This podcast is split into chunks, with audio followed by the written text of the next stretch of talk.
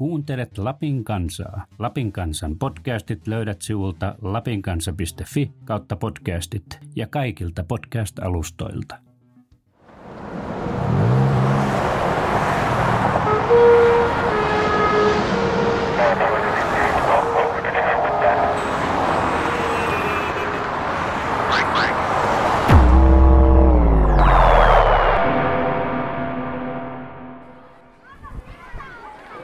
Kyllä se sillä kuitenkin huolettaa, kun on nähnyt sellaisia kaikenlaisia tilastoja vaikka siihen, että kuinka paljon se on vaikuttanut maailmaan nyt viimeisen vaikka 20 vuoden aikana verrattuna siihen, että miten se aluksi nousi hirveän hitaasti ja sitten se on noussut todella nopeasti.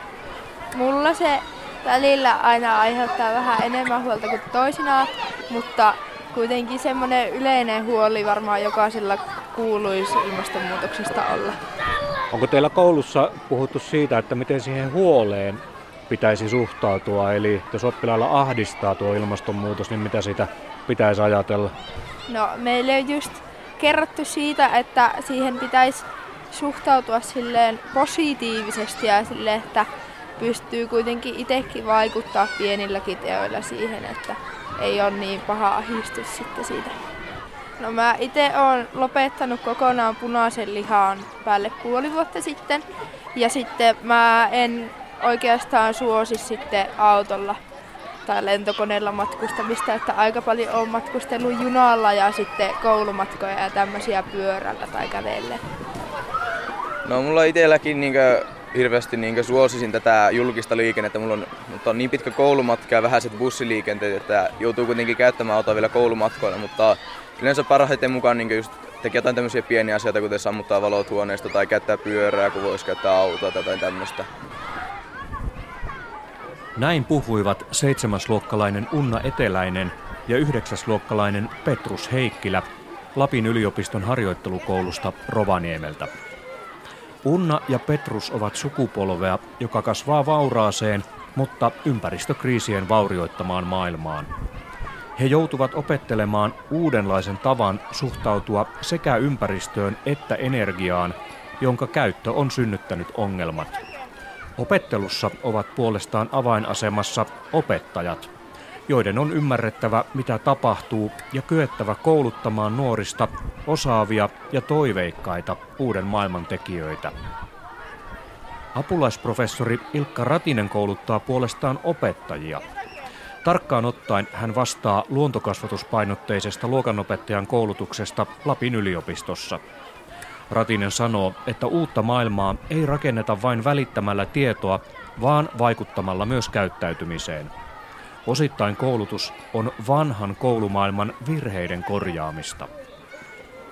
Me ollaan ikään kuin sellaisen tietynlaisen kasvatuksen tuloksia, joita, joita nyt koulussakin, jos katsotaan nyt aikaisempia ja vähän nykyistäkin opetussuunnitelmaa tämmöisenä normatiivisena tekstinä, niin siellähän on selkeästi ollut nähtävissä se, että millä tavalla meitä on kasvatettu. Eli tämmöiseksi aktiiviseksi kansalaiseksi ja kuluttajaksi, joka sitten osittain ymmärtämättömyyttäänkin on aiheuttanut tämän ison ongelman. Eli, eli kyllähän nämä viime kädessä ihmisen niin luomat rakenteet on ollut ja meidän teknologinen ymmärrys, että me ollaan ikään kuin voitu ylittää, ylittää ne rajat jossain määrin ja sitä kautta tuottamaan näitä ikäviä ympäristöongelmia, niin on on niin ollut sen koulun tehtävä oikeastaan. Eli nyt vaan pitäisi miettiä se koulun tehtävä uudelleen, että miten me siellä opitaan sellaisia taitoja, että me osataan tulevaisuudessa alkaa ratkomaan tätä, tätä ongelmaa, mikä on oikeastaan sen koulutuksen kautta syntynyt. Eli jos ei olisi ollut mitään, mitään koulutusta, niin mehän vielä tuolla savanella kuljettaisiin ja tilanne olisi ihan eri tavalla. Että tämä tiede ja teknologia on ollut osa tekijä tässä ongelman syntymisessä, mutta itse uskon, että se on myös ratkaisu.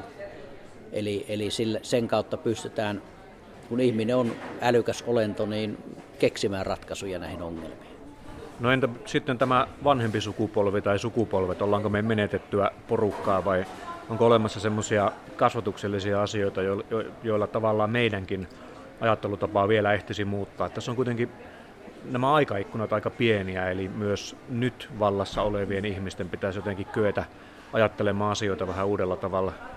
Joo, tuossa mallissa ajatuksena on nimenomaan se, että nyt kun tämä, kaikki nämä luonnontieteelliset ja ilmastotieteelliset perus EPUkset ja IPCC-raportit on niin tuonut sen kriittisen ääneen siinä suhteessa, että aikaikkuna todella on lyhyt. Et puhutaan 10-15 vuodesta, jolloin pitäisi ihan merkittävällä tavalla muuttua tämä länsimäinen elämäntapa ja tuotantokoneiston rakenne. Eli puhutaan ihan tämmöistä systeemitason muutoksesta, niin silloin nimenomaan tässä transformaatiossa oppimisessa on tärkeää se, että se jalkautetaan myös sinne työpaikoille. Ja se on niin yksi keino saada sitä toimea nopeammaksi. Eli nyt jos se tapahtuu vain pelkästään yleissivistävän koulutuksen kautta, se on hidas keino. Se tulee sitä kautta kyllä tapahtumaan, mutta onko se liian hidas? No sitten se kysymys, että onko tämä nykyinen, tämä vanhempi sukupolvi sitten kyvytön oppimaan, niin itse en ajattele niin. On, on sanonut, että vanha kaura on uusia, uusia temppuja, mutta tässä tapauksessa kyllä on paljon hyvinkin valveutuneita ihmisiä, siis ikäihmisiäkin. Toki siellä on myös niitä, joilla on jo niin luutuneet ne ajatukset, että heidän päätä on vaikea kääntää, mutta toisaalta he, heidän elämäntapa myös on varsin vähän kuluttava. Eli, eli tuota, ei, ei heistä niin isoa ympäristö- ja ilmastokuormaa tule, koska he on, he on pula-ajan lapsia.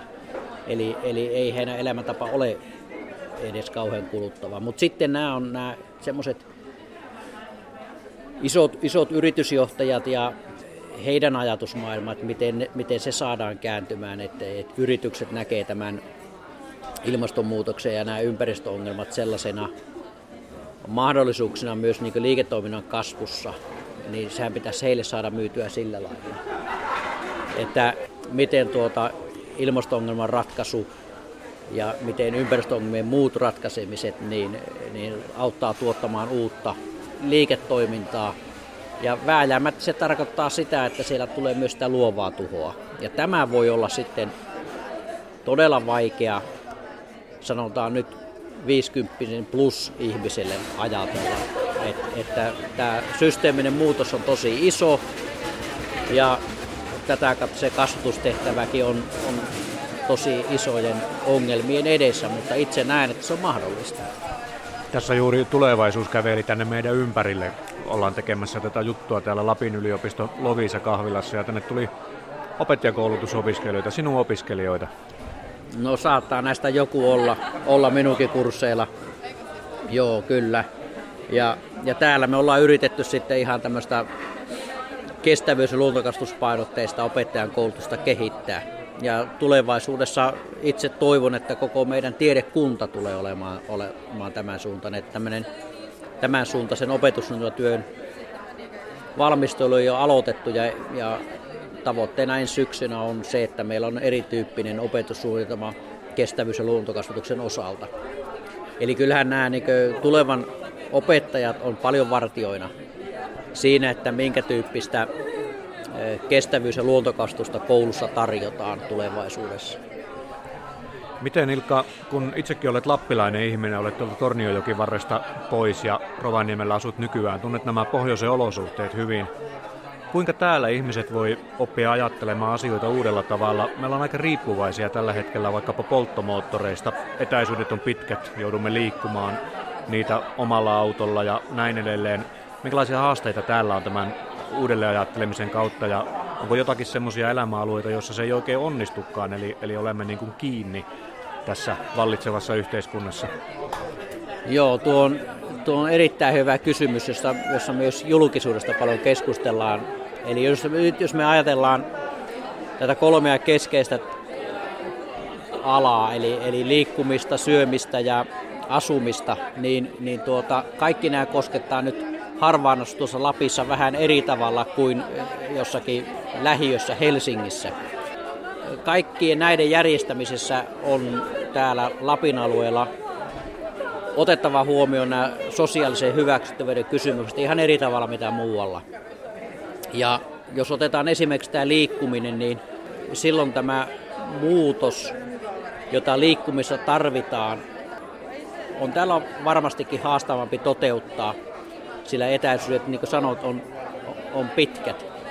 Mutta toisaalta sitten, jos me ajatellaan näitä lappilaisia keskuksia, niin kuin esimerkiksi Rovaniemi, niin kyllä tänne eh, olisi mahdollista rakentaa uudenlaista ajattelua myös liikkumiseen. Eli, eli se, että aivan varmasti täälläkin tällainen niin autojen yhteiskäyttö tulee lisääntymään, joukkoliikennettä kehitetään ja voitaisiin voitais miettiä uudelleen, mutta se on niin kaupunkipoliittisesti vaikea kysymys, kun nyt ollaan esimerkiksi jumiutettu erilaisiin siltavaihtoehtokysymyksiin.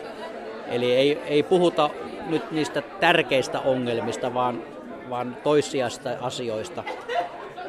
Ja sitten kun tämä on kompakti kaupunki, niin silloin täällä jalan kulun ja pyöräilyyn liittyvän liikkumisen osuutta pystyisi tällaisella asennekasvatuksella minun mielestä paljonkin muuttamaan.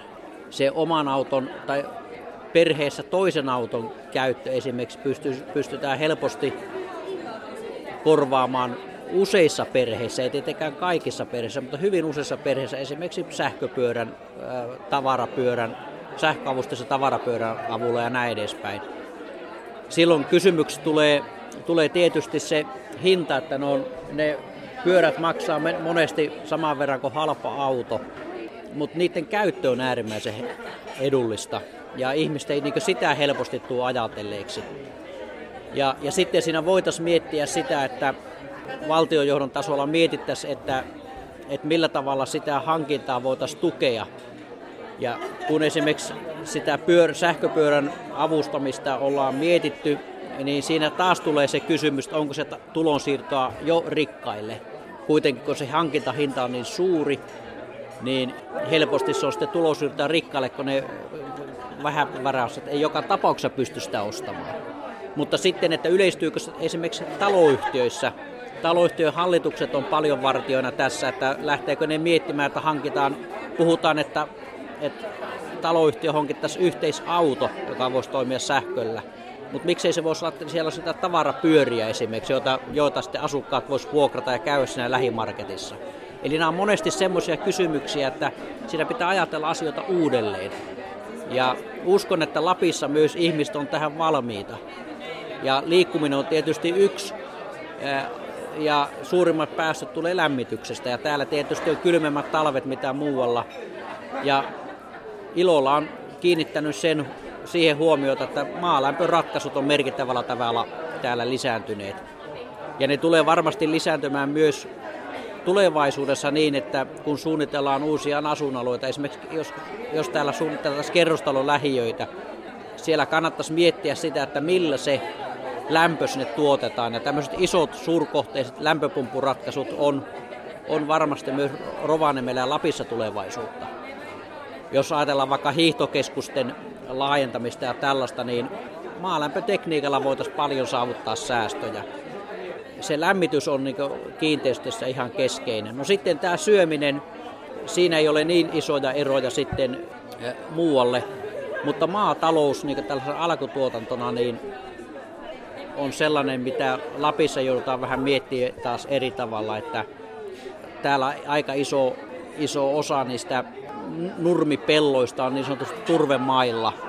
Ja sitten jos halutaan laajentaa sitä liha- ja maitokarja yhteistuotantoa, niin silloin joudutaan raivaamaan tämmöistä vähän pöliästä vanhasta laista johtuen niin, niin uusia turvemaita. Ja se on iso ongelma, josta tulee, tulee merkittävä osa niistä maatalouden päästöistä. Ja se on nyt olisi yksi sellainen, mitä täällä Lapissa kannattaisi miettiä, että miten miten se alkutuotantolla järjestetään, jolla kuitenkin eh, paljon sitten myös lappilaisia ruokitaan. Ja tähän sitten liittyy myös tämä keskustelu tästä, tästä lihan ja, eh, ja maitotaloustuotteiden käytöstä. Itse ajattelen sen niin, että jyrkkä kieltäminen tai tällainen johtaa vaan sellaiseen vastakkainasetteluun, että, että jokaisen tulisi niin kyetä olemaan valmis ainakin kokeilemaan erilaisia vaihtoehtoja ja sieltä voi löytyä ihan yllättäviäkin tuota, tuotteita, jotka voi sitten sitä omaa, omaa makunystyrääkin miellyttää. Mutta semmoinen jyrkkä vastakkainasettelu, esimerkiksi punaisen lihan kielot, niin olen, olen huomannut sen, että se ei isossa, isossa kuvassa toimi, vaan se johtaa enemmänkin tämmöiseen vastakkainasetteluun, eli, eli yhteistyöllä miettimään näitä tuota ruokakysymyksiä myös täällä Lapin alueella. Osataan vaikka tämä alkuperäiskarja karja täällä Lapissa, Lapin lehmäkysymys ja näin, niin se ei missään nimessä ole mikään mustavalkoinen. Eli tähän lihatuotantoonkin liittyy monia tämmöisiä kulttuurisia yhtymäkohtia, joita, joita myös tulee vaalia. Et ehkä semmoinen kohtuutalous täällä, täällä Lapissakin, että opittaisiin elämään ahnehtimatta ja kerskakuluttamatta kuitenkin hyvää monipuolista elämää, niin on semmoinen ydinkysymys. Nuorten kasvattaminen ja kouluttaminen on alan ammattilaisille sikäli helppoa, että he eivät ole ehtineet luutua tapoihinsa. Vanhempien sukupolvien laita on toisin. Kuitenkin juuri meidän kaikkien kasvattaminen ja kasvaminen olisi ratkaisevan tärkeää, sillä nuoret ja lapset eivät ehdi ratkaista kaikkia ongelmia.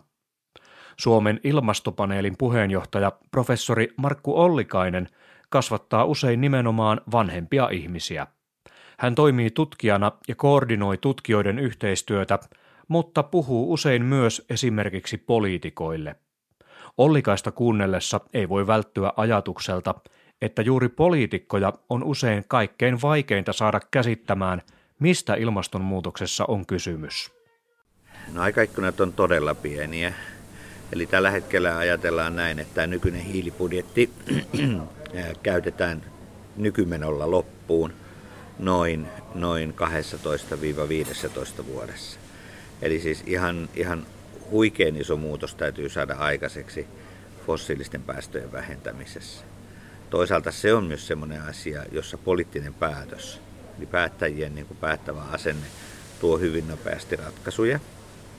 Mutta kuinka saada poliittiset päättäjät tekemään nyt se, mikä tarvitaan, josta siis ensimmäinen on se, että kivihiili täytyy saada ulos tuotannosta kaikkialta maailmasta.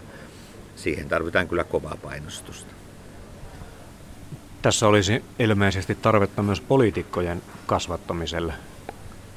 Joo, olisi todella paljon. Ja voin sanoa, että minun työstäni iso osa liittyy nimenomaan siihen informaation levittämiseen ja vakuuttamiseen siitä, että minkälaisia suuntia on, mitä pitäisi tehdä, mitkä on niin kuin sellaisia sitten siellä korkean päätöksenteon tasolla niitä toimia, jotka sitten laukaisevat niitä toimia, joilla päästöjä vähennetään. Ja sen ymmärryksen luominen, sehän on vaikea tutkijallekin, mutta sitten voi, voi hyvinkin ajatella, että sen ymmärryksen luominen sitten niin, että se on oikeasti elimellinen osa päätöksentekoa, niin on kyllä aika haastavaa. Me vähän vanhemmat sukupolvet, joita on useampia, niin kai olemme jotenkin sellaisen kasvatusjärjestelmän tulosta, jossa on tuotettu tämmöisiä kuluttajakansalaisia ja ajateltu, että mitä enemmän me ostamme asioita ja tuotamme talouteen tällaista toimeliaisuutta, niin sitä parempi. Eli tavallaan se aikaisempi kasvatus on tuottanut näitä nykyisiä ongelmia. Miten tuommoiseen ajatusmaailmaan oppineet ihmiset voivat oppia sitä pois ja ajatella tavallaan uudelleen sitä kansalaisuutta? Se on kyllä aika haastava asia, mutta mä voin sanoa, että kyllä, kyllä meillä on myös esimerkkejä muutoksista. Mahdatko muistaa entistä valtiovarainministeri Iiro Viinasta, hmm.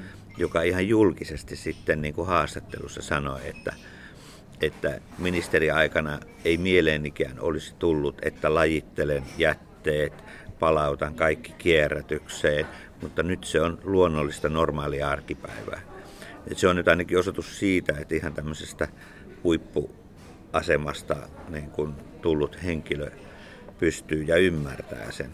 Mutta kyllä se on totta, että, että on hirmuinen työ siinä niin kun informaation levittämisessä ja sitten siinä sen inertian voittamisessa, mikä asenteiden korjaamisen tulee. Että kyllä mä ihan omastakin kokemuksesta tiedän, että meidän perhe esimerkiksi oli kova homma virittää esimerkiksi muovin kierrätys.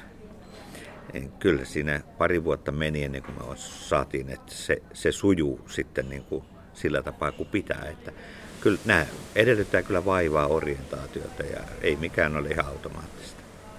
Tässä ilmeisesti tarvit, tarvitaan nimenomaan tällaista pedagogista osaamista. Nyt olemme juuttuneet vähän keskusteluun siitä, että onko syyllistäminen oikein tai väärin ja tämän tyyppisiin kysymyksiin. Eli ilmeisesti tarvittaisiin sellaista ammattitaitoa, joka saa ihmiset pohtimaan omaa toimintaansa, eikä ainoastaan sitä, että syytetäänkö minua vai eikö minua syytetä. Joo, joo se, on, se on varmaan huonoin tie se, se syyttäminen ja syyllistäminen. Mutta siis hyvä kasvattaja löytää sen pisteen tai sen näkökulman, joka, joka avaa uudesta näkökulmasta tämän asian ihmiselle. Ja sitten kyllä yleensä, kun se avautuu uudesta näkökulmasta, niin ihmiset on aina, kaikki ihmiset on sitten luonteeltaan luovia sen jälkeen siinä alkaa jotain tapahtua ja ihmistä alkaa sitten orientoitua. Mutta just se, että mikä on itse kullekin tai, tai miten esimerkiksi sukupolvien kesken menee se, että mihin herätään tai miten menee, niin siinä on hirmuinen ero. Ja mulla on, tota, äh, mulla on niin kuin kaksi sarjaa lapsia. Ei mun tarvitse kuin miettiä sitä, että miten nyt mun lukiosta valmistuneet, miten paljon niin kuin, niin kuin valppaampia ja miten paljon niin kuin, ää, aktiivisempia ne on tällaisissa asioissa. Tyttärini on nyt opiskelee Hollannissa ja on niin kuin järkyttynyt siitä, miten, miten surkeasti ympäristön ja ilmaston kannalta asiat on järjestetty arkielämässä. Ja siellä se sitten vaahtoa ja raivoaa niin kuin saadakseen asiat kohdalleen. Että kyllä iso, tässä, nämä on niin kulttuurisestikin isoja asioita ja sitten on vielä yksilötasolla isoja asioita. Mikä olisi semmoinen alkupiste tai tämmöinen yksittäinen viisasten kiven hippunen, josta tätä solmua pitäisi lähteä aukaisemaan. Niin kuin sanoit, niin tuo tämä syyttämis- ja syyllistämispuhe on ehkä vähän nyt vähän jumiuttanut ainakin julkista keskustelua ja siitä pitäisi päästä ohi. Mikä se tie sitten olisi? No, sitä on varmaan parempi kysyä mua viisaammalta, että, että tota, Monessa maassa se, että ilmastonmuutos selvästi näkyy, on, on tämmöinen selkeä heräte. Meillä ei ole osattu yhdistää esimerkiksi kaikkia asioita. Etelä-Suomessa puhutaan punkeista. Punkit leviää sen takia, että meillä lämpötila nousee. Kaikkia ärsyttää toi sähkön siirtohinta. Osa syy siihen hintaan on se, että me on jouduttu varustautumaan näihin sään ääriilmiöihin ja joudutaan vetämään niin kuin huoltovarmuuden takia sitten sähkölinjaa tuonne maahan. Meillä tämä muutos on ollut asteittainen, mutta jos sitten niin ymmärrettäisiin, että meillä on, meillä on vaikka kuinka paljon asioita, jotka on suoraan kytkeytyneet ilmastonmuutokseen ja joka, joka aiheuttaa meille niin kuin vaivaa tai harmia tai sairauksia, niin se olisi ainakin yksi niitä suunnista, joissa, joissa niin kuin tuota, ehkä sitten isompikin osa ihmisistä heräisi. Näin esimerkiksi Britanniassa on. Mä olen paljon tekemistä Britannian ilmastonpaneelin kanssa, niin siellä nimenomaan se niiden sopeutumiskysymykset on se, jotka kiinnostaa koko, koko kansaa, koska siellä se ilmastonmuutos näkyy rajusti enemmän kuin meillä. Olet ilmastopaneelin puheenjohtajana aitiopaikalla kansallisen, mutta myös kansainvälisen keskustelun seuraamisessa. Oletko toiveikas? No, mä, mä oon toiveikas siis. Nämä voi kuulostaa nyt pateettiselta, mutta, mutta eihän tarvitse kun lukea kreikkalaista mytologiaa, niin näkee sen ihmisen, ihmisen luomisvoiman niin kuin massiivisuuden.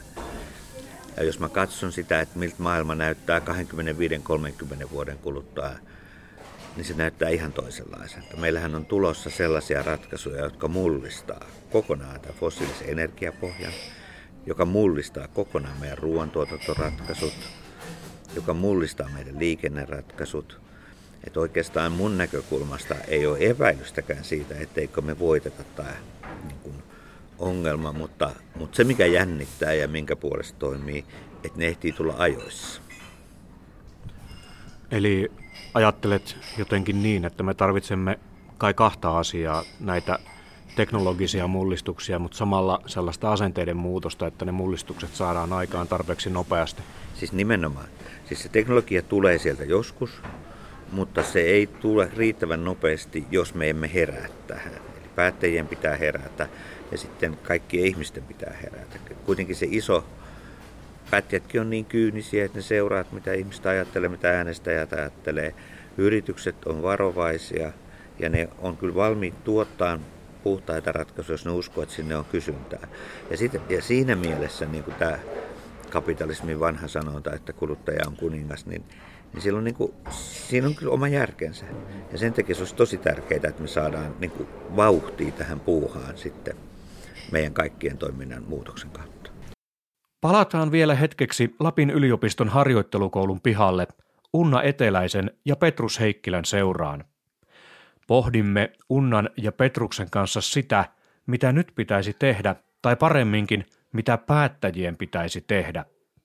Unnalla ja Petruksella on selkeitä ajatuksia, eivätkä ne ole kovin kaukana siitä, mistä Ilkka Ratinen ja Markku Ollikainen puhuvat.